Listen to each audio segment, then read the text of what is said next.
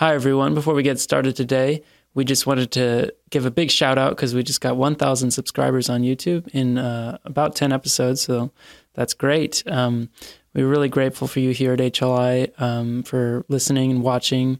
Um, if you haven't subscribed yet, please do so.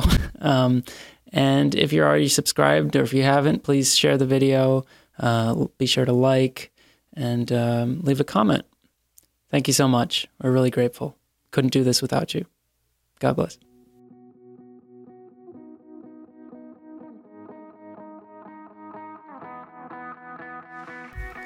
Hello, welcome to the Culture of Life podcast from Human Life International. Uh, as ever, I'm Tad Wojcik, the Mission Research Specialist, here with Father Shenan Boquet. Good to be with you all, as always, Tad. Yes, Absolutely, Father. um, here we go. Uh, we're talking about your uh, a recent article you wrote about um, rediscovering a Christian vision of sex and marriage. Um, and people can find that on the HLI website, of course, as always. Um, but it's really talking about, um, well, actually, how about Father, you introduce what brought up this topic? And I think we'll maybe, you know, there's an impetus as always, and then kind of shift to church teaching and kind of general topic uh, sure. discussion on the topic. Sure, Ted. It, you know, as always with any of my articles, it, it normally is sparked by something either someone sent me to read or uh, maybe something I've kind of read in the headlines. And, and this is an example of, of one of these uh, situations where, you know, uh, an article comes across, an essay actually, and as I'm reading this essay by Christine Emba, you know, talking about uh, consent, but basically looking at, she's uh, writing about uh, sh- and that's in the Washington Post, right? right? Mm-hmm. Yeah. So what's happening is, is, is, she's looking at the situation in, in, her age bracket, kind of in people in you know the younger generation who is confronting you know, a culture where you, are seeing abuses within sexual relationships and, you know, a litany of complications as a result of, of people engaging in, in sexual relationships you know, outside of marriage. And so she's looking at this consent culture in a sense that, you know, people is consent enough? In other words, if two people, you know, freely say to each other, I agree to have relations with you, uh, that should be enough. But unfortunately, what's happened is the complications uh, uh, with these relationships continue to unmask. And this is what she's dealing with because people are telling her stories of, of difficulties and they're asking questions as she's compiling all this information. And, you know, and especially as people have become more addicted to pornography and how uh, the whole understanding uh, that is being, uh, or the narrative, I should say, that's being promoted by the porno- pornography industry, you know, is further pushing the boundaries of sexual uh, relationships and, you know, from the ideas of, uh, uh, how when, when, does something become abusive? You know, when is abuse abuse? When has someone crossed the line? And these are things that she's talking about, and and, and, and people are asking her, you know, is this too much? Have I what, what more should I be doing? Should I say no? And and so she's trying to to kind of resolve this dilemma that she she sees and she recognizes a dilemma, which I think is a is, is it's interesting, and I think it's a good thing uh, that the question is being asked. I mean, I don't agree with where Christine takes, you know, the, the, the, the whole conversation, but it allows a conversation to be had because she's raising legitimate questions. And as the Catholic Church has always done, it has an answer. And it has an answer based in a truth about the human person and about the gift of human sexuality and, and the beauty that God has created in man and woman. So I think it's a great opportunity, Tad, you know, to, to pick something from the headlines to pick a story and and to really uh, you know hear what people think and then be able to respond to it. And, and that's what this article does you know and and I, I, again as i said you know it's not something i'm agreeing with. When people read the article you know hopefully it doesn't give any impression because I, I do mention some some comments uh, uh of ms Emba that i think are, are worthy that she there's insight you know that she brings. It's not complete you know it's not not a thorough movement but she does raise very legitimate points. And, and they're worth listening to and, and reflecting on. So I'm hoping that those that take time to read my article, you know, will then maybe move toward the essay and, and, and really read it with an open mind, not to agree, not to confirm, not to affirm, but to really understand how many people what they're thinking today what's what's in the general mindset of people who are in their 18 to 30 year olds particularly you know what's happening in that in that culture today Right, and it's very interesting because basically, it's uh, just to recap what you were just saying. It's kind of like a, a young woman um, questioning the uh, popular wisdom, at least uh, you can put that in quotes, what the current uh, cultural ethic is uh, in regards to sexuality. And um, basically saying, let's subvert it, and uh, not really subvert it, overthrow it, and and and have um, kind of this. It's it's you know, you start your article with a an analogy that G.K. Chesterton gave in his uh, my favorite work of his anyway, called Orthodoxy, where he's talking about a an explorer who is uh, le- going away from England in search of new lands, and he comes back to uh, England after a storm, thinking that it's a different place, and right. he and thinks it's a new his new uh, territory. You know, yeah, but it's actually just home. And um, claims it for England. I mean, right, right. They are, yeah. claims it for England. Yeah. right, like the moon or something. Right. But anyway, it seems that that's what um, uh, Miss Emba is doing as well because she's saying let's have, um, and you uh, you know because you read the article I actually didn't, but an ethic of sexuality based on mutual self gift. Does she use those words uh, even? Right. Um, and it's uh, it's funny because that's what we've always kind of had. Right. so anyway, and, and, and, we and we'll come to, to that a little bit and discuss that a little bit uh, for our for our listenership. But you know, it's it's interesting when you think of G.K. Ch- uh, Chesterton and he's he's reflecting. He's and even says, you know, you know, I thought I was going to go out and you know create a what he calls a, a brand new heresy. In other words, a great new teaching only to come back and find that the very teaching I was rejecting is the very truth I find. And, and, and I think that's, you know, what made me think about Ms. Emba, because I think down deep, which she and many of her uh, inter- people that she interviewed, mostly young ladies, mostly women, and you know, it's just what they're searching for. There's something deep within the, the, the, the human person that knows that something is good and it knows that something's wrong, and and what they're sensing is that these behaviors these deep, and I would call deviant behaviors, because what's happening is the, as one of the the quotes in here, and again, I warn you know uh, the audience and especially those reading. That I mean, I do get a little detailed, and and as you read the essay, it gets a little more detailed. Uh, but the reality is, you have young women that are asking, "Is choking okay during a sexual encounter?" You know, uh, meaning, meaning they're uh, the men are choking, choking them. them. right? Exactly, and so it's and and, and so as I point out, I mean, it, they they realize that this is something not right but you know but we've given consent you know we've given permission you know to have an encounter and uh, the sexual experience. And so you know and, and, one young woman asked you know is there something wrong with this? Is that should, should i be uh, concerned? And, and it's like you know of course you should because something within you realizes that there there this is not this is not an expression of love and that's really where we start getting into some some uh, misunderstandings, some confusion, a falsification of of the word love. And I think it's important as we as we talk about this is to return. That's what I really took always take an opportunity in these articles to pull back to the church's teaching, to pull back to these principles. And and as I've been doing as of late, I've been bringing a few things um, with us with me. So again, just to introduce our audience uh, to some of the texts some of the church's documents. And, and the, one of the first things that I would bring, because as I'm writing the article, I'm thinking of what does the church teach and where do we get these teachings from? And, and most recently, uh, the, uh, the, the encyclical that came to mind, of course, and I used for this is Humanae Vitae. Go ahead and show show yeah. that a little on yeah. the camera. So on, on human life, so by Paul the 6th mm-hmm. and particularly I'm looking at paragraphs eight, nine, and ten.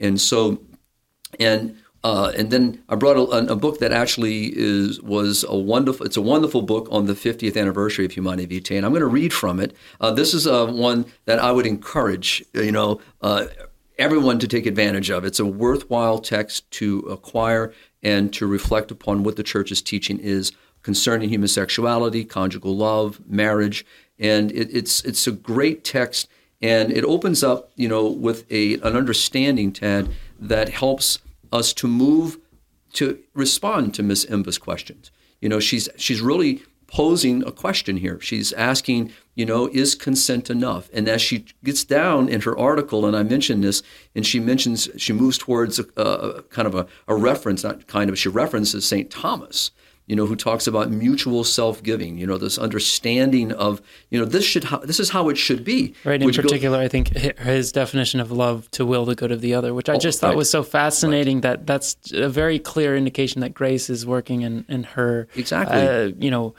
just like it did with Chesterton, and you know, however long that would take, hopefully she would uh, continue to respond and kind of because this is literally the the angelic doctor Right. teaching her, you know, Well, maybe because we, we're using her name, maybe she'll have a chance to listen to this podcast. It might Uh-huh. might come up, you know, in her in her own looking, and maybe maybe we'll post something to give her something to think about. And maybe you just did that, Tad. I think it's Perhaps. wonderful. And and so here in, in the very introduction, and the introduction here is written by Archbishop Charles Chaput, you know, the retired Archbishop of uh, Philadelphia. And here he he just starts, you know, uh, a few pages into the introduction by bringing us right back you know, to the issue. So he starts by talking about the the errors of the sexual revolution.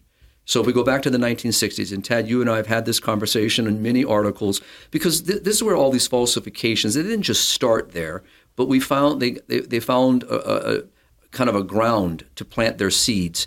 And so it happened in there, and he and he starts with this. It, it became you know rooted in a false false understanding of freedom, a false understanding of autonomy you know, and, and meaning that, you know, that because I can do something and I'm free to do it, then I should be able to do it.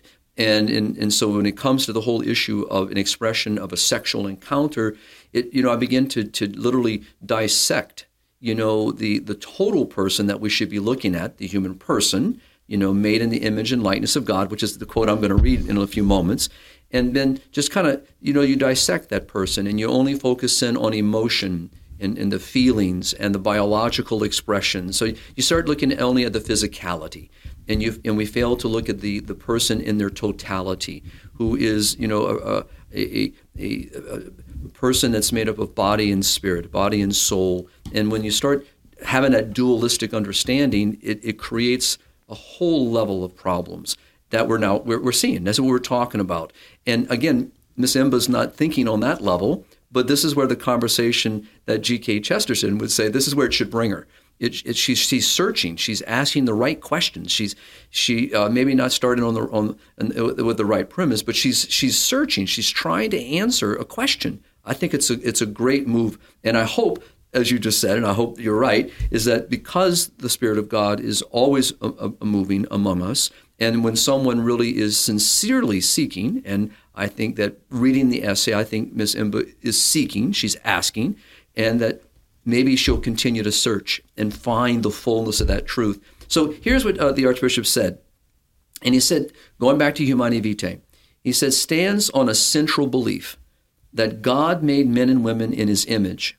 To be made, and this is oftentimes people will ask, Tad, well, what does that mean? And I love very simply how the Archbishop answers it.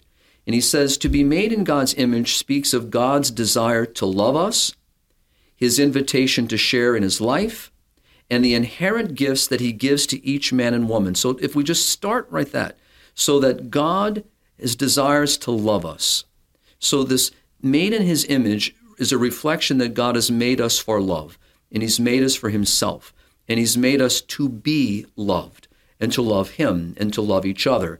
And, and so and it's an invitation to share in his life. And so, so starting with this understanding means all of my actions, all that I am is, is to fulfill those ends, to move toward that. And so any deviation of it begins to warp that understanding. And, and if I treat myself that way, that's one thing, not a good. But if I start treating you that way, then I've also, you know, caused another harm. I'm harming you. And this is what Ms. Ms. Emba is, is she's kind of getting underneath, but she doesn't yet know how to answer it fully. And it, it, sorry, Sure, I- please, I- no. just to, Yeah. to to to it's interesting to me that that kind of strikes at the heart of what you were just uh, talking about a second ago with this uh, kind of the the one governing principle of the relativistic um, age is you just as long as it doesn't hurt anyone else, right? Consent in any activity, but especially sexuality. But even we're getting to that point where, like as is in the article with the choking stuff, it's that's not even being upheld in, in the first place. Right. But even discarding that, what you're saying is at the base of it, that attitude of transactionalism already is doing harm to the other Correct. and to oneself. That's correct. Because it's treating the human person as objectifying, and it's very utilitarian. It's very, you know, it's kind of so it's almost in a way, and I, I don't want to get too too detailed, but all of a sudden, let's say that I consented to a certain behavior and something else changes, do we just pause and then, okay, hold on, let's renew this contract here. I consent only to this this far. And that's what some people have even suggested is Correct. the proper model for the sexual right. ethic. So basically, it's, it's, it's, it's an ever evolving situation. But if we start, and this is what the Archbishop mm-hmm. is not obviously Archbishop's teaching, he's raising the, the answer the church. And this is what you know is the answer to the sexual revolution. It's the answer to all of the uh, the great tyrannies that we've seen over the decades and centuries against humanity. That it starts with the human person.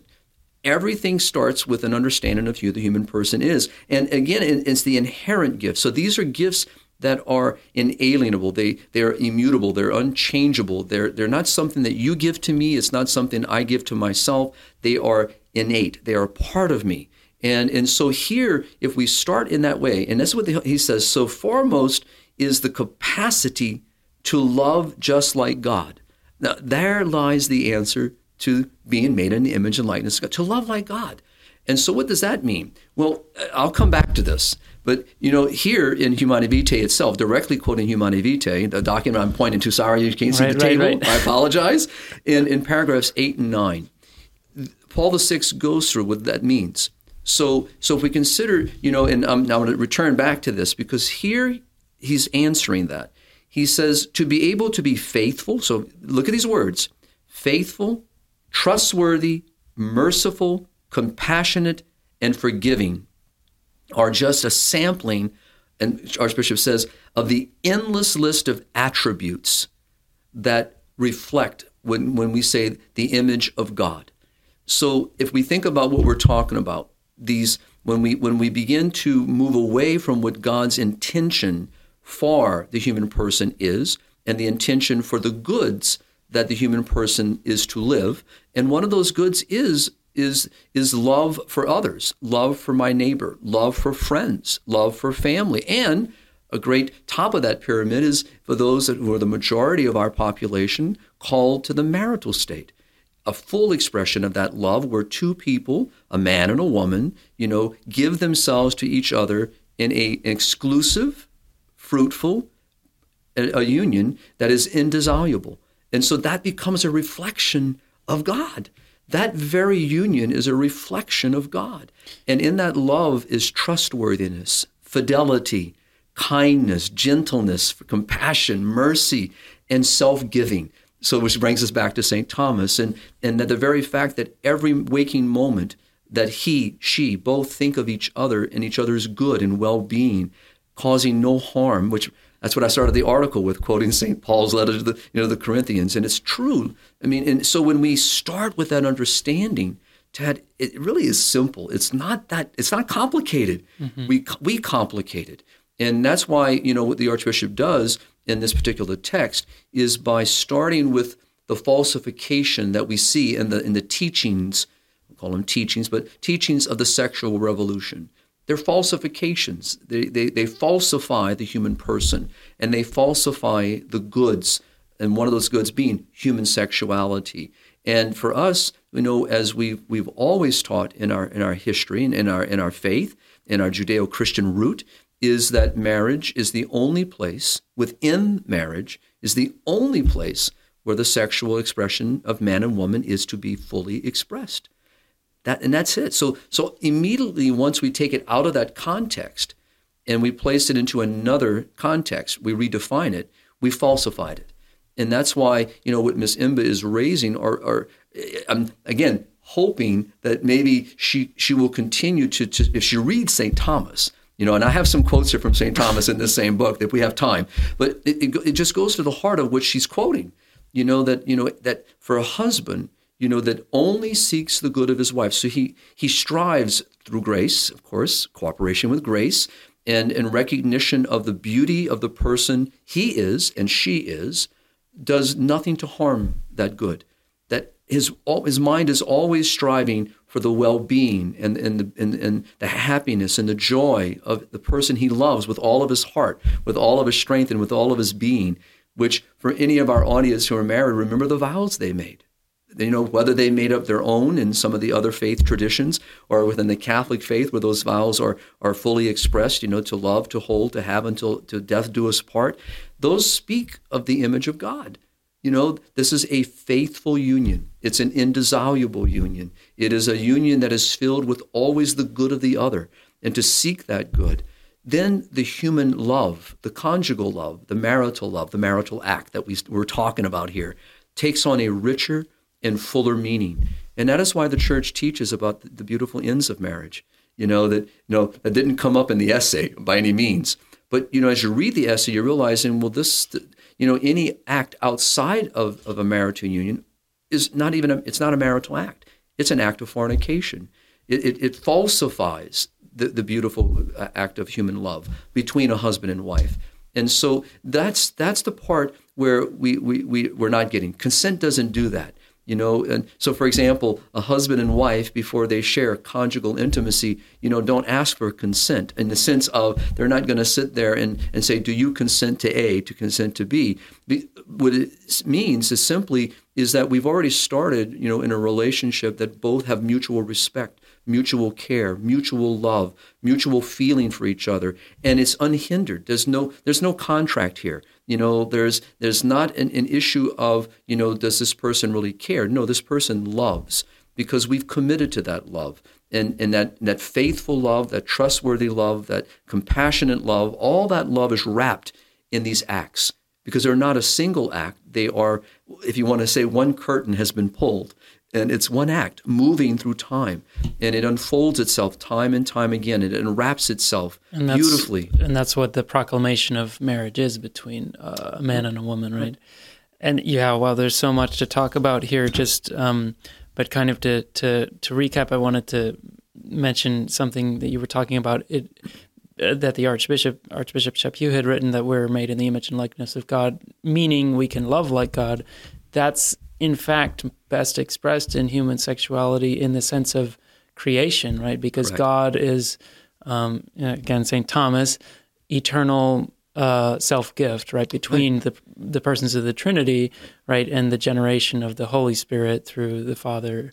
Um, love of the Son, right, and the mutual love there it's it, that's exactly what the human family is, and right, that's why the sexual uh, act is never separable from at least the possibility of conception, right? right?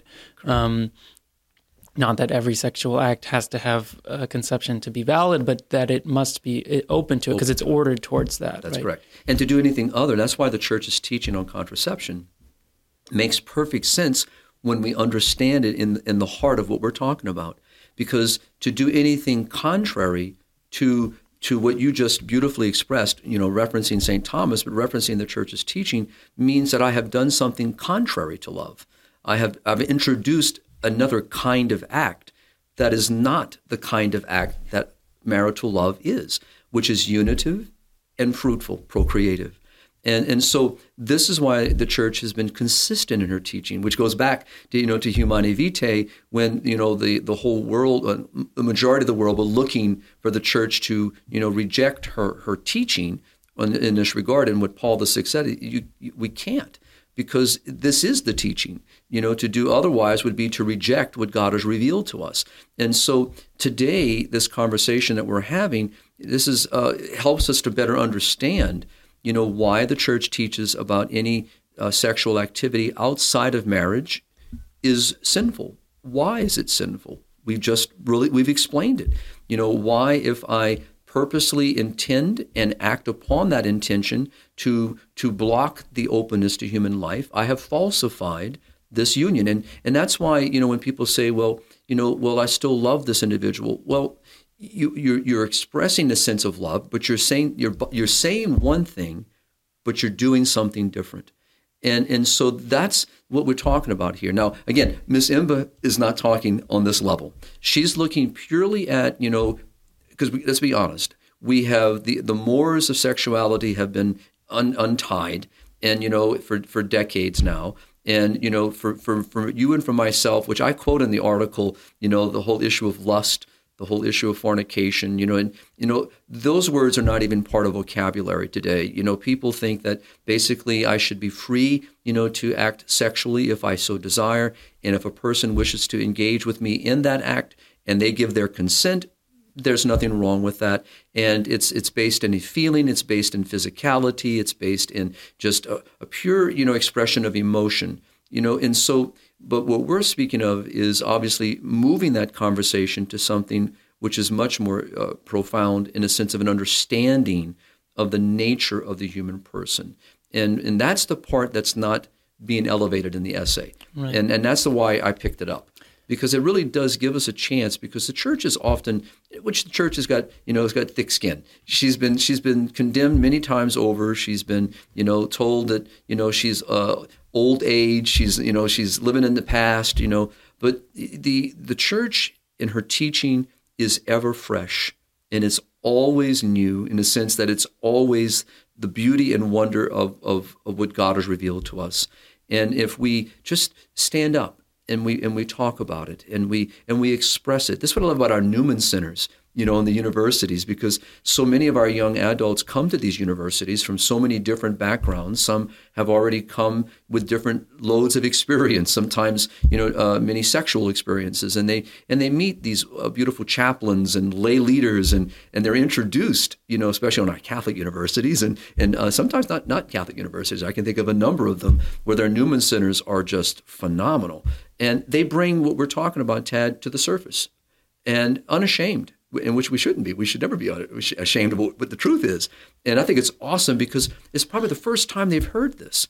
So uh, again, what Miss Emba is doing, I mean, I imagine uh, how many people, you know, when reading that essay, were feeling similar things that she herself is expressing.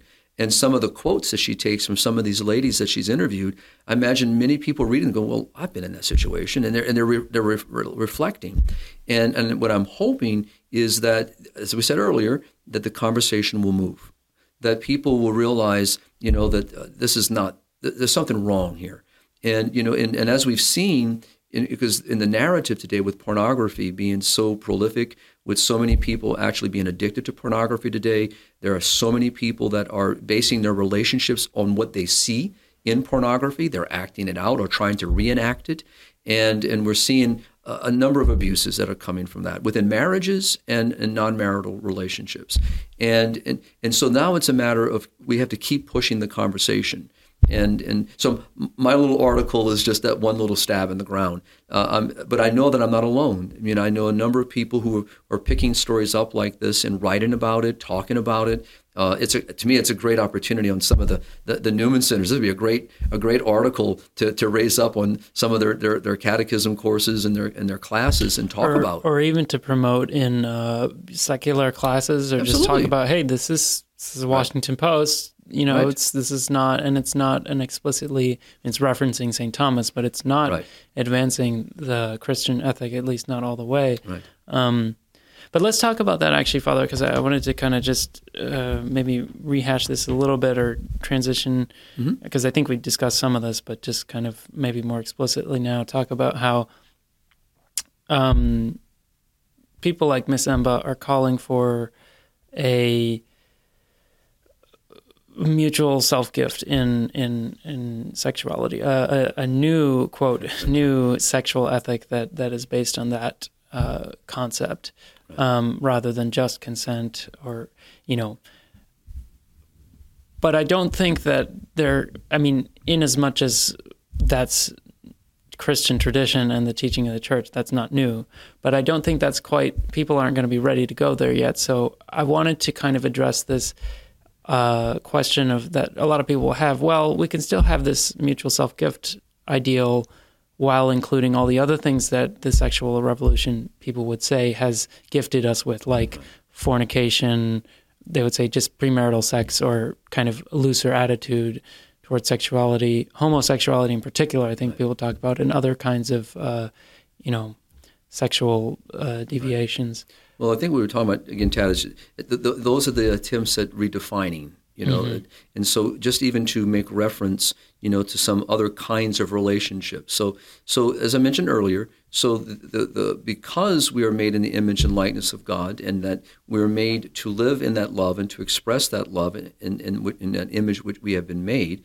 So we have friendships, we have family relationships, we have kindness that we show toward each other. There's many ways to express you know that love, that care, that concern uh, that mutual uh, desire for the good of another human being, but it is fully and completely, it finds its end, it finds its fulfillment in living in accord in which how God has created. And so when we consider the fact that man and woman, that, which he has made, man and woman, and only within that kind of relationship in the marital bond between man and woman can this love be fully expressed in sexual union, conjugal love, con- the conjugal act, and that the, the, the ends can be, can be fulfilled and actualized. The union of husband and wife, man and woman, and the, the openness always in transmission of human life.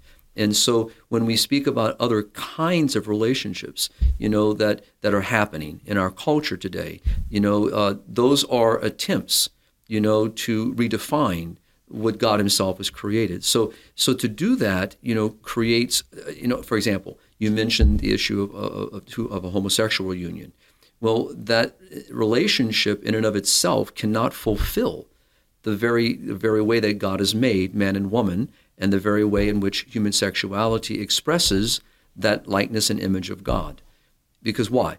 Well, just on its face value, it can never be fruitful. It can never be procreative. It cannot do through a natural means. Okay, we see today in in as we've talked about on other occasions, we have in our technology, our science industry, our technology industry, we can help you know couples, uh, uh same sex uh, individuals to acquire you know a child, but it can never be created in the sense of co-created in the natural bond you know, of a sexual union between a man and a woman. And, so, and in those cases, still you need, uh, you know, if it's if it's two men who want a child, they still need someone's egg from somewhere. Exactly. Right. Some woman's egg. So what we're doing there is so, it's, so what's important is the to really be able to distinguish between you know as we as we, the relationship that we're speaking of in this situation is that which God has created in in the in the, in the union of man and woman in what we call the marital bond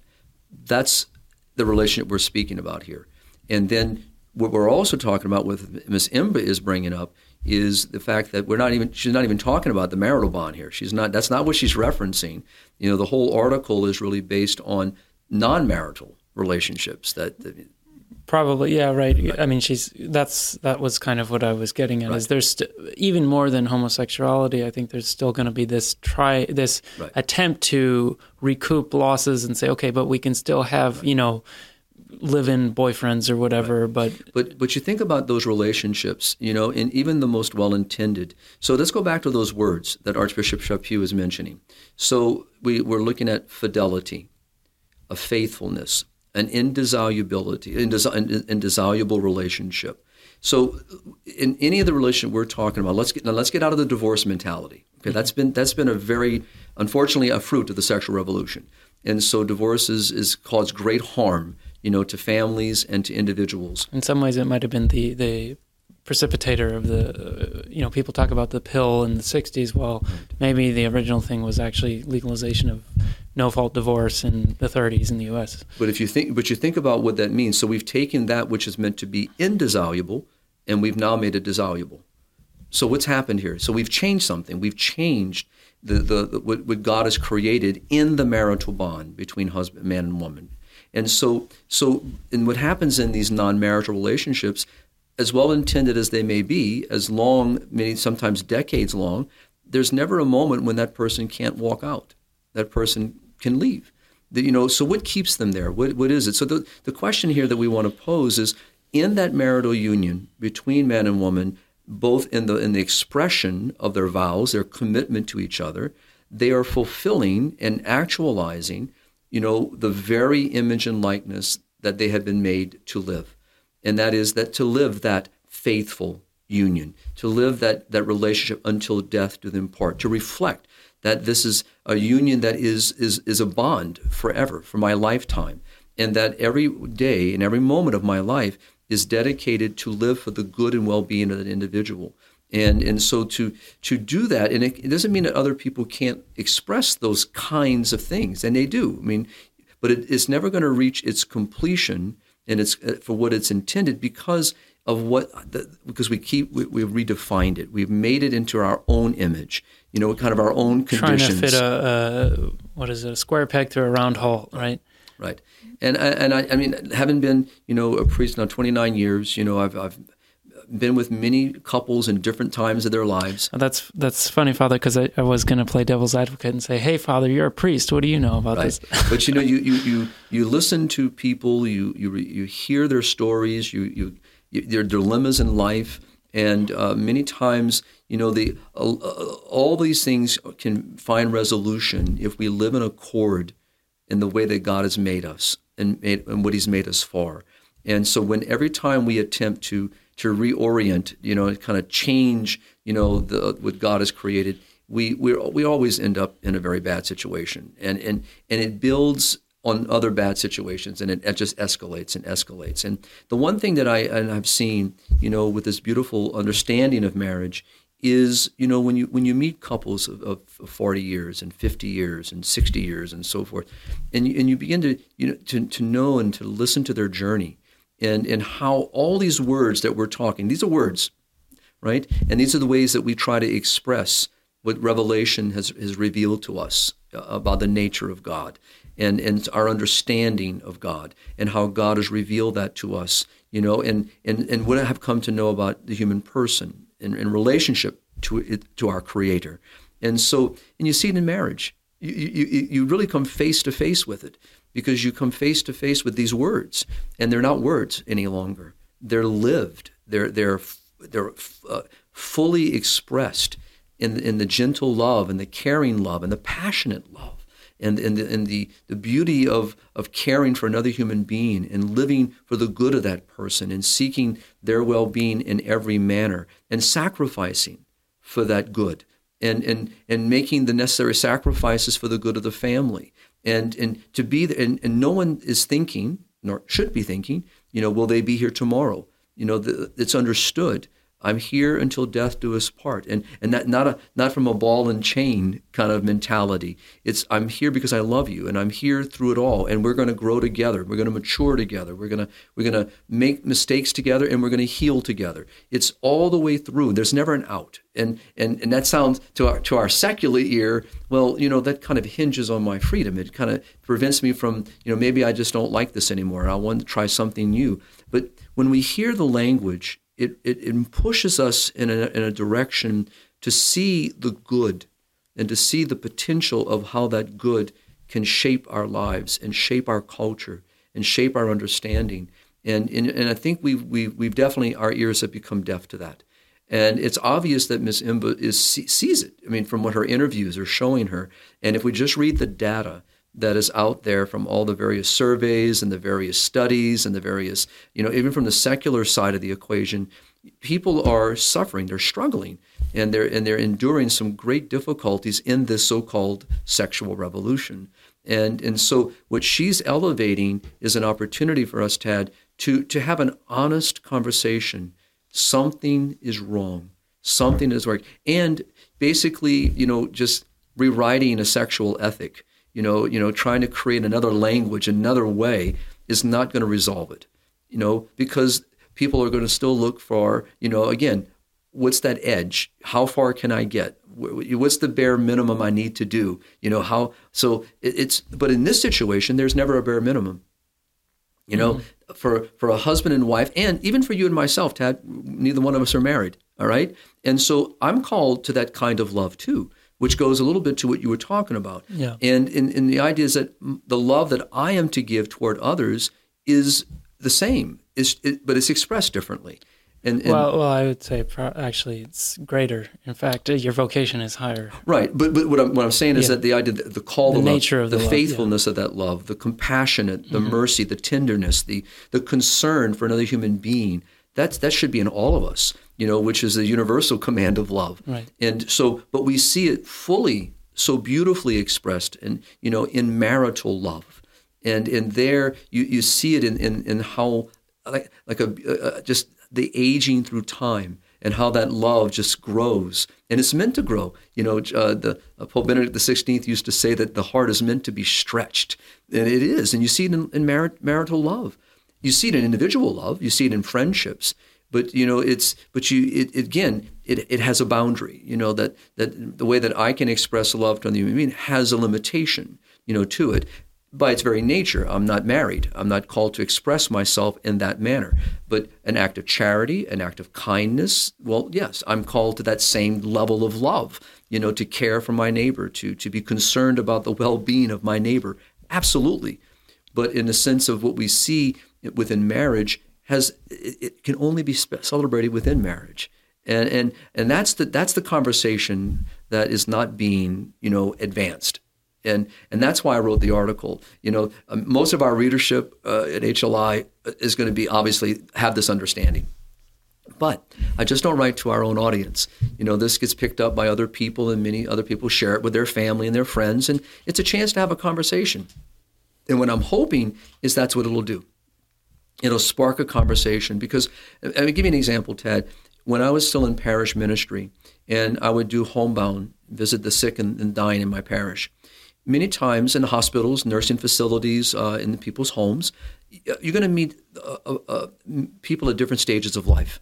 And a lot of times, especially dealing with some of the older parishioners, these were uh, men and women married many years, you know, and maybe uh, still married. Maybe their spouse is still with them. You know, they're 60 years, 50 years. I'm longest married couple I've known is 75 years. I've known uh, a number of couples married that long.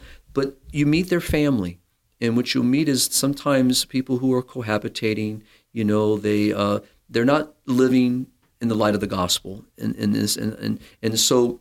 But there's your chance. There's the opportunity. You know, in those little moments, you know, to spark a conversation and, and never to be, be be afraid. You pick your moments. You use good prudence, you know, and uh, and so. But you, I, have had many successful stories in those encounters to to help people to see a richer picture, to see something greater, and especially when they come and, and let's say they're they're living, they're cohabitating, and uh, and and so and, and they say, you know, we're having problems, we're struggling, and and there's your moment to start talking about these beautiful understandings that the church advances. And and and to and to look at them you know they're they're they're they're inquisitive. They, sometimes they've never heard it. Then no one's ever spoken to them about it. No one's ever told them what they're doing is not good. And like you said earlier it's not a question of, of love. It's obvious that they care for each other. They are sincere for the good of each other. They mean that and they want to see that grow. Uh, but the but the love is reached a part where there's something that's that's causing it to be unable to move further. And there is that moment to say to someone, "Let me help you understand why." And you watch most, not always, because sometimes they just they're not ready for it. But a good many of them are, and they look at you, they and, and they want to know why. What can I do more? And when you do that, it gives them an opportunity to grow and all of a sudden for that love to become something that they they want that it, it was possible. And, and and that's why these kinds of moments you know for us is so important. For me it's never about just writing for the sake of writing an article. It's always with the intent of, of helping myself grow you know in, in a greater knowledge and appreciation of what the, what the lord has revealed to us through his church and through the teachings of our bishops and and in, in, in the catholic moral tradition. But also, you know, that uh, I never know. This this one article may touch that one individual in such a way that that moves them in a new direction and gives them a chance to think of something they hadn't thought about before. And and and, that is it's worth you know the time and energy put in put into them. And and I, I am I'm, I'm hoping that you know people who were reading the Washington Post, reading Miss Emba's article, you know, and you know, kind of saying, yeah, I, I've I've been here. I you know are also going to be able to say, but she doesn't answer it. You know, if you notice, uh, if you get a chance, you, you read it, she talks about a new ethic, but she doesn't really explain, you know, what that means. She uses the, the phrase, phrase of St. Thomas, but it doesn't develop. So maybe there'll be a sequel, and, uh, and I'll be interested to see if that happens, because that'll give a chance to, to see where she takes it. You know, will she go in search of St. Thomas, you know, and really read what St. Thomas says? And if she does, then a decision has to be made. She'll have to identify that there's something that needs to change. And really, what needs to change is an understanding of the human person, an understanding of human sexuality, an understanding of where that gift of self giving, which is the most intimate of relationships, which is in the sexual act between husband and wife, a very intimate, very personal uh, relationship, a very life giving, a very fruitful, a very uh, uh, it, it's it's it, it unites in, in, in ways that outside of that cannot do. And, and, and, I'm hoping that's what she'll search for. And if she does, then maybe her next article will sound like our podcast. that would be great. Um, let's pray for that. Um, anyway, uh, with that said, um, there's a lot more we could say, but we'll just uh, close out there. Um, and uh, yeah, thank you, Father, for for bringing up. Um, maybe we can just show our viewers one more time both uh, sure. Humanae Vitae and and the Humanae Vitae 50 years later. This a reflection on on the document, and I'll just hold up Humanae Vitae itself, um, uh, originally promulgated in 1968 by Saint Pope St. Paul VI. Um, so, anyway, thank you. Uh, thanks to all our um, listeners for uh, tuning in, um, watching us on YouTube, listening to us on Amazon, Spotify, uh, Apple Podcasts, um, other platforms. Um, we're really grateful. Please like, subscribe, share, spread the word, and uh, keep on living the culture of life. God bless.